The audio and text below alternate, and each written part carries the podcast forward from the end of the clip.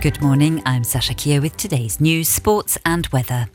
Luxembourg's Foreign Minister Jean Asselborn remains in hospital days after he was hospitalised due to an influenza type A virus infection. Asselborn is being treated at CHL, the Centre Hospitalier.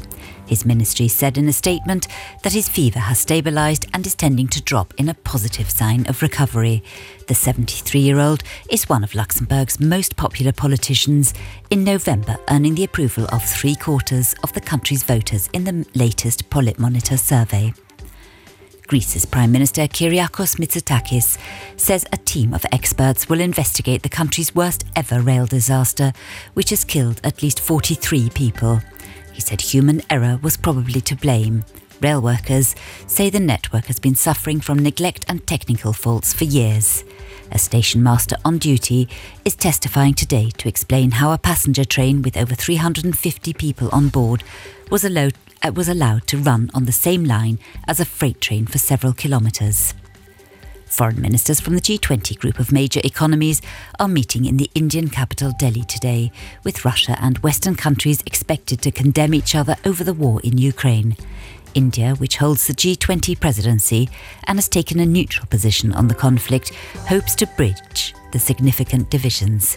Germany says it will oppose any propaganda from Moscow, whilst American Secretary of State Antony Blinken has already announced he will not meet his counterparts from Russia and China demand for an anti diabetic drug has increased in Europe as well as Luxembourg, triggering a shortage. Ozempic, a diabetes medication, is also used to help people lose weight, but it's not authorised for use as a weight loss cure. But the National Health Directorate has noticed that the demand for Ozempic has increased recently, probably because of its so called off label use for weight loss. This has resulted in shortages in Europe and the Luxembourg City Film Festival kicks off today and lasts until the 12th of March with screenings at cinemas and cultural venues around the capital. Nine films are in the official competition, including three Luxembourg co productions. In addition, there are also six documentary films in a competition. For more of these stories and for the latest news, head to RTL Today. The European Indoor Athletics Championships start in Istanbul today.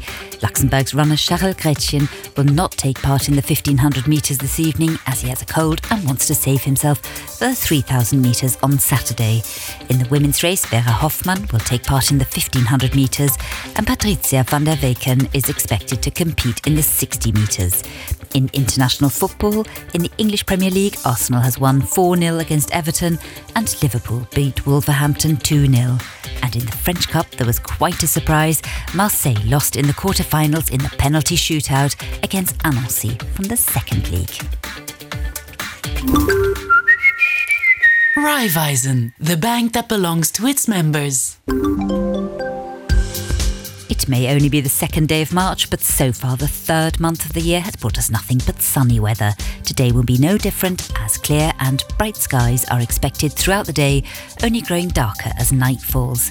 Not only is the sun out, the temperatures are climbing too. Morning temperatures will start off at minus 3 to 0 degrees before climbing to 5 to 9 degrees in the afternoon.